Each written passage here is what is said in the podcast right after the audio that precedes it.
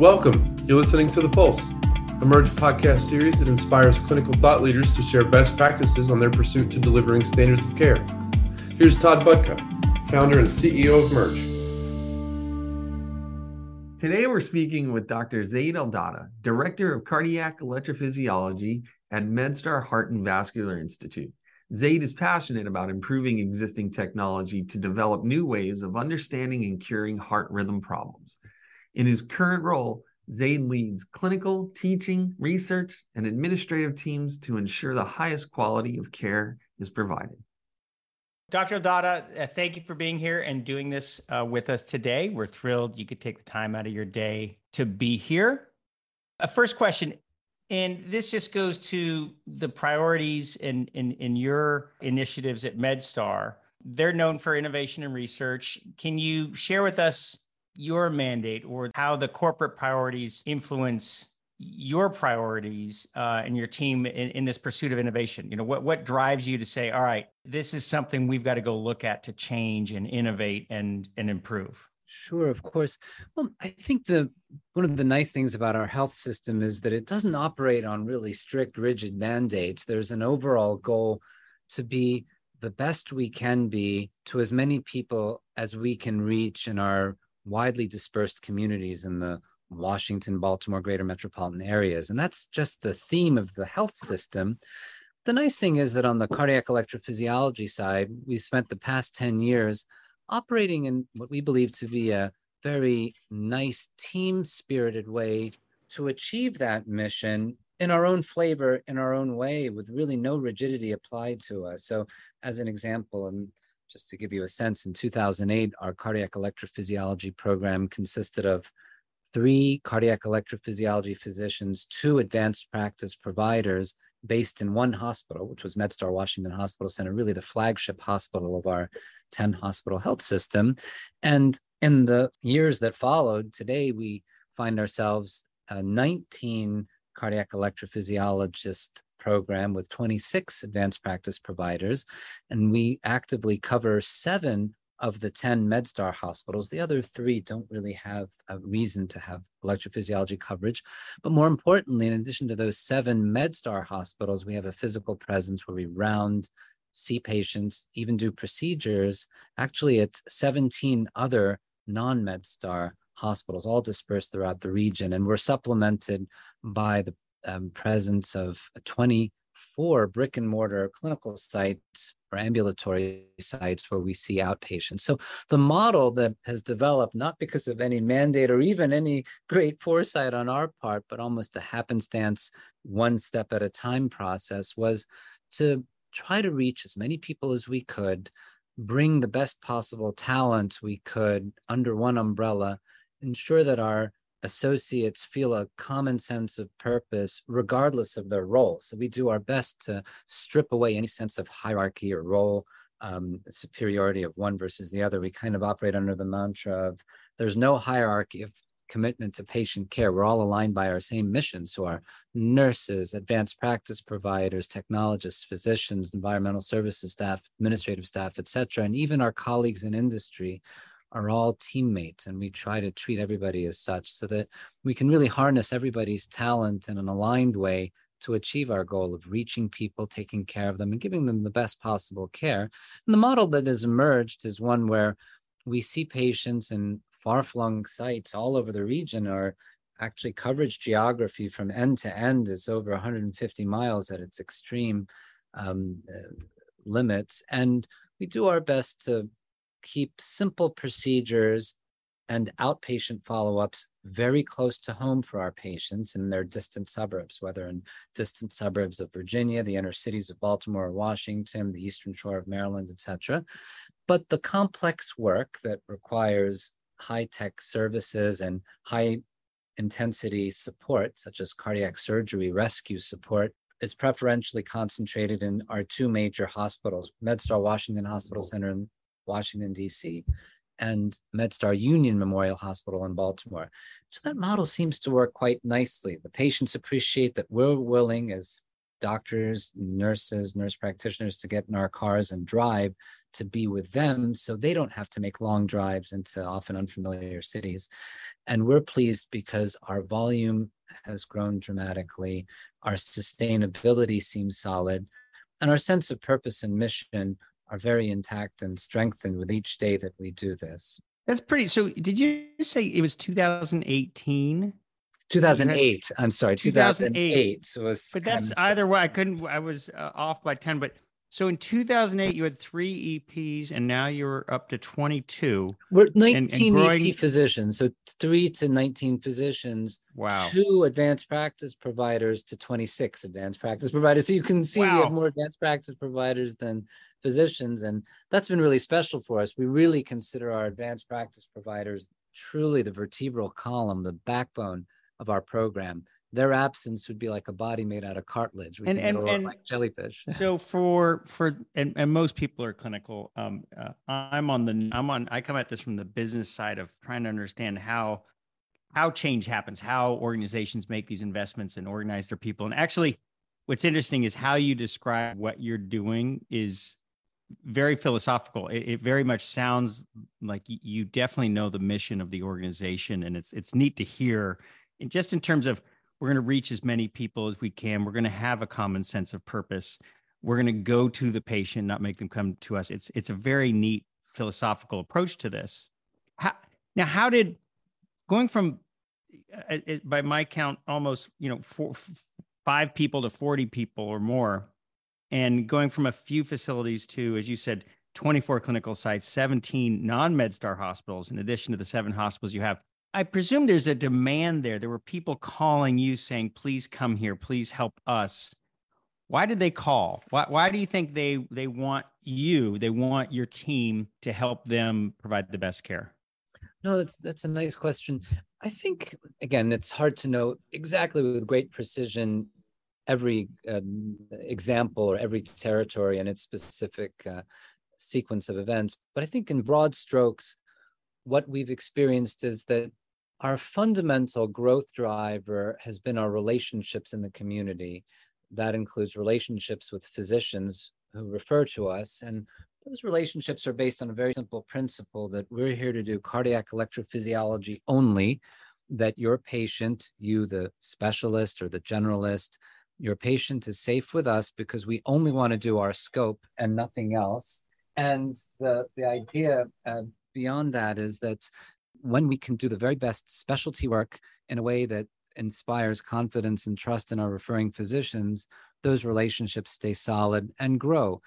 And as we often tell our, our practitioners, whether they're uh, a clinical or our support staff, our mission is one that's built one patient at a time. We don't go in and and have a master plan for what we want to do. We just want to focus on the basics, treat every patient like a family member, do the very best we can at all levels, whether it's a support person answering the telephone, a physician delivering care via a catheter or device, an advanced practice provider seeing a patient in clinic, etc. So I think the combination of that one patient at a time, one relationship at a time, um, philosophy is the way that we've been able to grow incrementally so that it's a journey that's built with lots of small steps. Mm-hmm.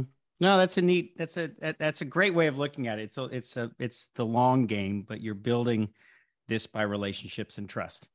And that that's that's it takes a long time to build that. As as you said it's not a strategy driven model in terms of okay we want to have we want to acquire these two hospitals or get these two hospitals. It's more let's build a relationship, build the trust, and and at the the the need will come, and we'll we'll serve that need. That's pretty neat. So, talking about cardiac devices and and the management of those, you all are undergoing a cycle of innovation. And what are the factors that convinced you it was time to do something different? It was time to look for for change and or technology, just a different way, uh, and and convince you there had to be a better way. Yeah, it's it's great. You know, one of the pleasures of doing cardiac electrophysiology or building a career out of um, cardiac electrophysiology is that you're so intimately tied to technology, and the promise and power of technology is really what enables us to do better for our patients. So every day that there's a new innovation in our specialty, which is so hyper driven by technology, is a better day for patients, a more exciting day for us, a greater capacity to heal and prolong life and improve life. So those are big picture items. On the specific side, when a clinical practice is large and patient volume is large and expansive and the referral base is, significant, that gives the opportunity to see a very diverse range of pathologies. So a lot of the questions that arise in the natural history of cardiac electrophysiology conditions, for instance, whether they're arrhythmias or otherwise, are able to be addressed and by new questions that help drive the technology forward. And for a practice like ours, what that means is that our relationships with industry, again, one of these important relationships that are built on trust and uh, and and mutual um, mission alignment, um, enables us to be at the forefront or on the short list for clinical trials for novel technologies and also to help develop those technologies in conjunction with our industry partners. So innovation on the technology side is driven by the need that we see from a large clinical practice that's growing, the actual human need. We refer everything back to the human patient. So that gives us a really nice perspective on where we think the technology should go, what kinds of questions, what kinds of challenges need to be answered. So we uh, continually try to work with our industry colleagues to be on the short list of their clinical sites for novel technologies, for beta testing, for technology and product development. And there are other elements of innovation too that um, have occurred on our end when we've simply encountered challenges that needed to be overcome. A couple simple examples are where to put patients because your volume has increased. So we started off with an EP laboratory that was this very old, tiny facility we were processing at 1.20 electrophysiology cases a day, but our pre and post procedure holding area was only three bays in size and three basically hospital gurneys separated by two curtains. I mean, it, it, looked like something out of a MASH unit, but a really tiny MASH unit that wasn't even enough to um, to handle uh, a morning's cases, let alone an entire day's cases. And so that drove a need to expand and build. And in a major hospital that's an urban teaching center, it's a zero sum game. So if you expand one square inch, some other service, some other um, practitioner or colleague has to exceed or cede that square inch. And you know, you can imagine what happens when you're trying to add 5,000 exactly. square feet. It's a it's a lot of upheaval. So we have to manage a lot of things. We God knows we made tons of mistakes along the way, but some of the themes that came out of this were if you always focus on what's in the best interest of your patient, that generally helps everything else work out. So the politics can work out, the money works out, the the consternation that various sides might have will work out, displacements can work out. So keep focused on the patient's best interest and try to make that always front and center and be as efficient and effective as possible.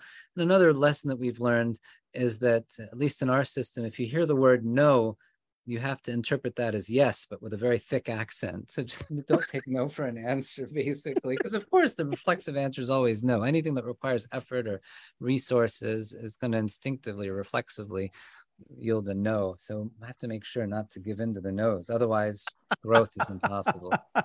I I love I love that. Uh, you know, I had we we we talked to a um, an EP at a teaching university a few years ago, and they said um, they said i'm too old i'm too old to take on the challenge of change around here. It's too hard here. And it was it was kind of sad because it was a, a very name brand organization but it was along the lines of hey there's someone who's the senior statesman ep and, and they made this decision um, to stick with x technology and, and I, I i don't have the energy to fight it. And this and he just said this organization isn't isn't ready for change is it you or is it your organization? I love this sense of, hey, everyone says no at first, but it's a yes with an accent. What is it that needs to happen for an organization to get to yes? I mean, some organizations never get there, but you know, when you say, hey, I, I, here's some technology, here's some innovation, it's change, right? So the first answer is no, we can't afford that, or we shouldn't do that, or whatever it might be. How do you get them to yes? Um, it's a good question, and again, it's hard to know you know what works in one environment or in one particular setting how ap- applicable that might be elsewhere. But a few nice features of our health system that i'd like to cite are that we don't have a very thick bureaucracy.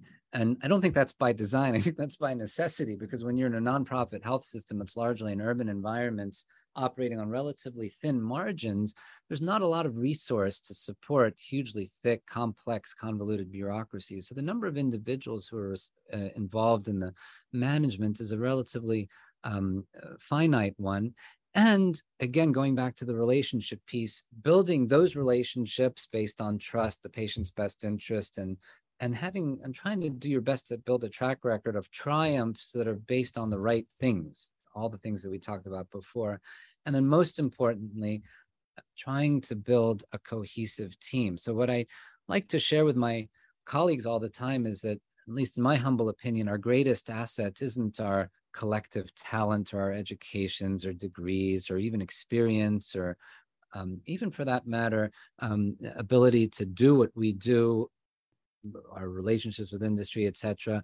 Our greatest talent is our cohesion as a team. Because if we're a cohesive team aligned around a single mission, which is a very honorable one that can be um, unassailable, the best interest of our patients, and we depend on each other, trust one another, we kind of can be an unstoppable force, especially if we're trying to do the right thing. So not that we want to be bulldozers bulldozing over any naysayers or sources of objection but we want to be very effective advocates for our mission for our patients. And again we're able to bring a lot of resources to bear that are not just internal but external. So a significant proportion of our expenses are met by outside philanthropy which again can be built by good clinical care a cohesive team providing a good patient experience that mm-hmm. results in a grateful patient or family, etc. So it's kind of simple principles, I think, that end up yielding wonderful dividends in the long term. No, that's a, that's a very eh, very interesting approach the organization's taken. I like how you said maybe not by on purpose, but by being a not for profit, yeah. we can't have a big uh, management overhang, and that that maybe that makes it a little bit easier to make these some of these decisions to to to change. I think so. You know, it's a double-edged sword because a, a thin or a narrow margin organization also doesn't have lots of cash to throw around on entrepreneurial ventures. So you have to be everybody has to be very judicious and really sometimes I feel feel that our health system lives paycheck to paycheck, but that's okay because it does force a, a, fiscal discipline. It, you know, it forces us all to think twice, to be like the ultimate carpenters, not just measure twice and cut once, but measure 200 times and then cut once so that you're not wasting your wood. Um, but, you know, again, after you've uh, been able to, as a team, break that first hurdle. So for us, I think the transformational change was a, a merger that we did with a um, large electrophysiology practice in another geography that was considered very um, bold at the time and there were a lot of naysayers in the system who thought that it wouldn't work but we had a different perspective because we're much closer to the field down on the ground and we really felt that the underpinnings were solid and it ended up working very very nicely for everybody involved the physicians the practice the hospital system and most of all the patients in the region. So once a large triumph like that happens, it makes the subsequent challenges a little bit easier. The hurdles become a little bit lower, uh, easier to overcome. So I guess my if I could, if I'm in any position to share any experience with a gentleman or individual who felt basically that they wanted to give up, um, it's not to give up because if you have your eye on what you think is best for your patients and community, don't give up because uh, sometimes it's just like an individual electrophysiology procedure. If you give up too early, you're not going to be able to deliver the therapy. But that perseverance, working harder, asking for help, getting advice, not feeling like you know all the answers ever um, is probably the difference between the yes and the no, or the success or the failure. That's a that's a really neat perspective. Uh, just just the sense of perseverance and and just keep at it to get what you know is right for the patient. So you're busy. You've got patients to see. You know, what are the things that you use to qualify? Hey, should I take a call? Should I should I spend the time with these different vendors that might knock on the door? Yeah, it's such a good question. I don't know that I'm in, um, I'm qualified to give any advice on that front, but I can just share personal experience, and that's that I think it's always valuable to listen to everybody. You know, one of the things that I think um, should guide us is that no individual has a monopoly on knowledge, wisdom, experience, and and we're a lot better if we listen to everybody and consider that everybody who calls us or walks through our door as being motivated by the right thing, whether they are or not can sometimes be borne out, but give them the benefit of the doubt to start with. Everybody who calls you is trying to do a job, trying to achieve a mission. In industry, the mission does involve profit, does involve um, market share increase, et cetera, et cetera. And that's okay because you can align with that mission as a caregiver, as a healthcare provider, by looking at your colleague in industry as a caregiver, as a healthcare provider, but who has a certain set of goals that need to be met to keep that caregiving going. If there weren't profit in industry, if there weren't market share considerations, the technology wouldn't move forward, our ability to, to do things wouldn't move forward. ICDs would still be like big packs of cigarettes implanted in the belly. There'd be no no innovation, etc. Catheters probably wouldn't have been designed to improve. So right.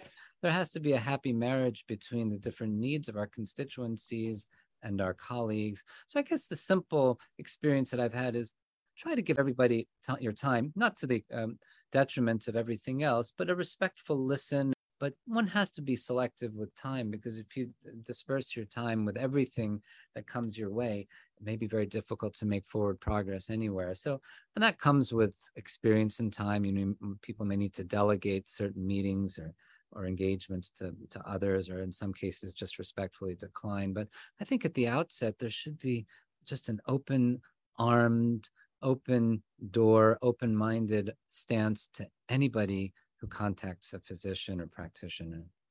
Oh, it's a neat perspective. It's it's um uh, well, and we're you know we're glad you you listened to us at at, at some point uh, in in the past here to to look at at different innovation in device care.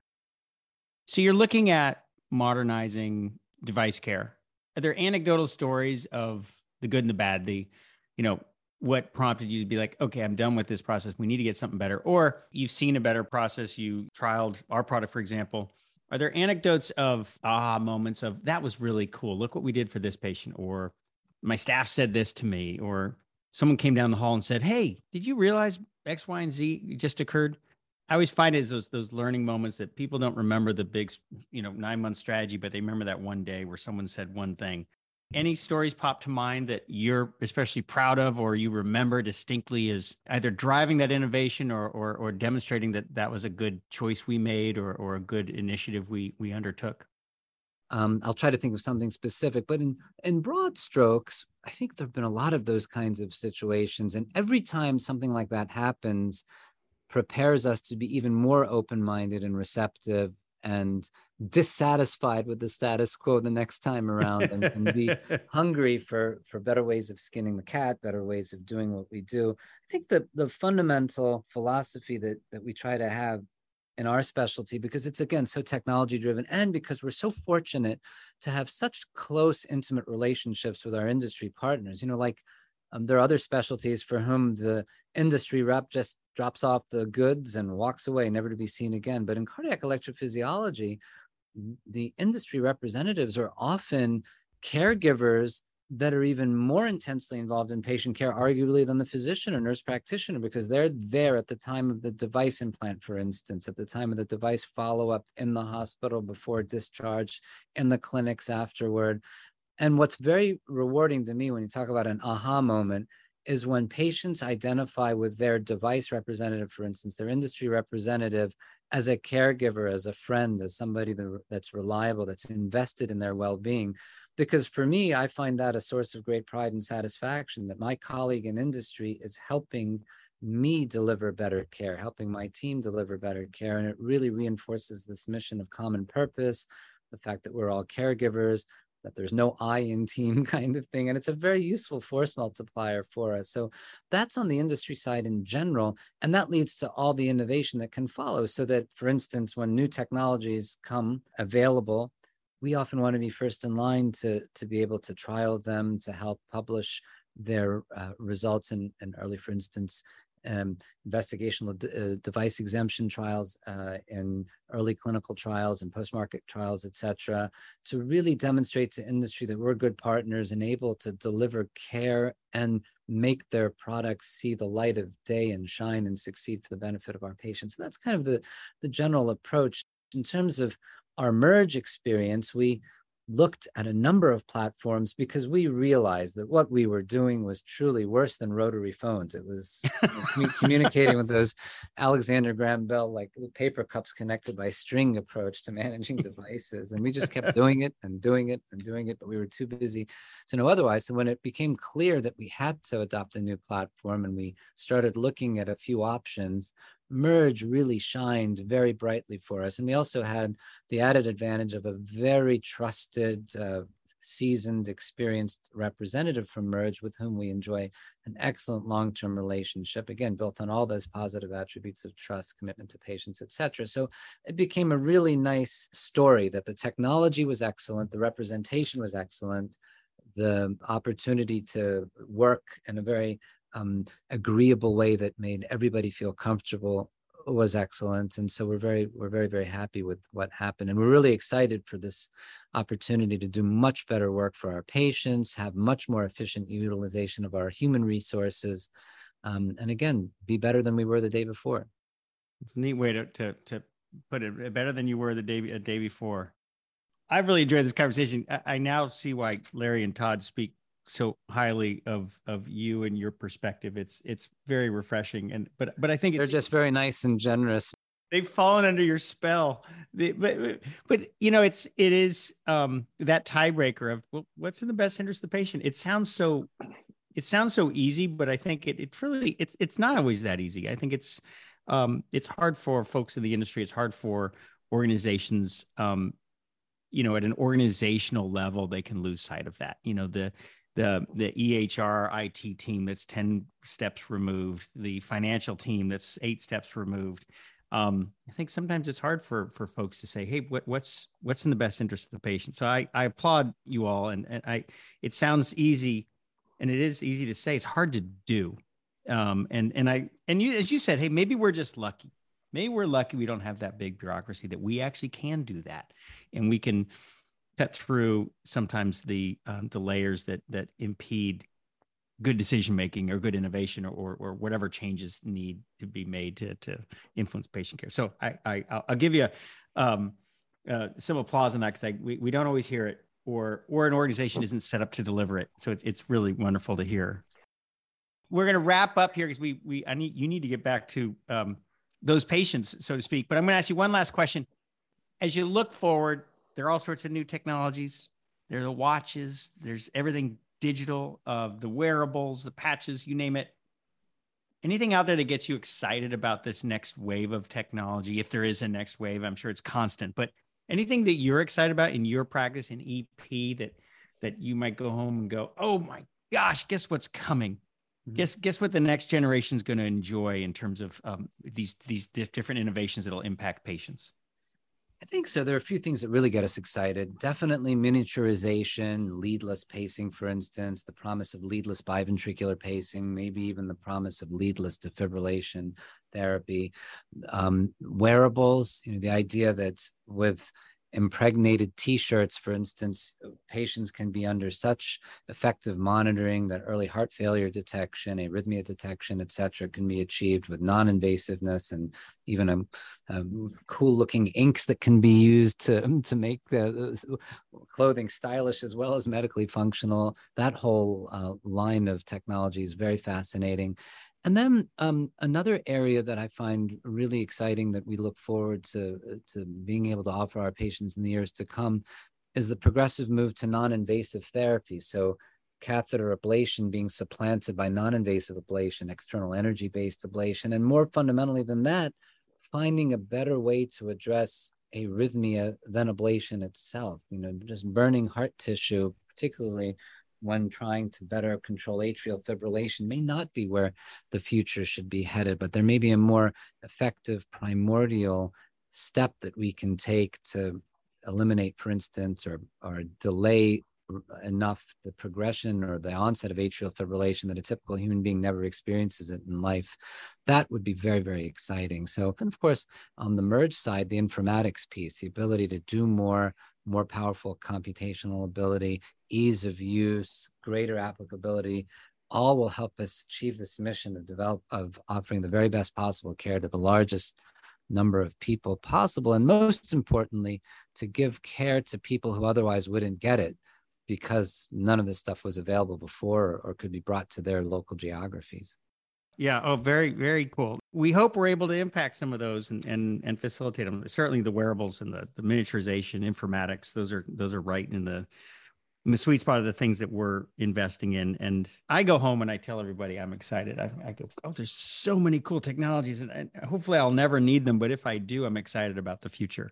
There, there are neat things coming that that are going to make this, as you said, more accessible to more people, perhaps with better outcomes than we've ever had before. It's pretty exciting. It is really an exciting time. We're blessed to be in this field together. Thanks so much for today. Oh, Todd, Reed, Ellie, Larry, thank you all so much for having me today. It was really a pleasure to talk with all of you. Well, great to speak with you, and, and we will see you next month down in Austin. Thanks for tuning into The Pulse. For more information about Murj and how to improve your cardiac device management, visit murj.com.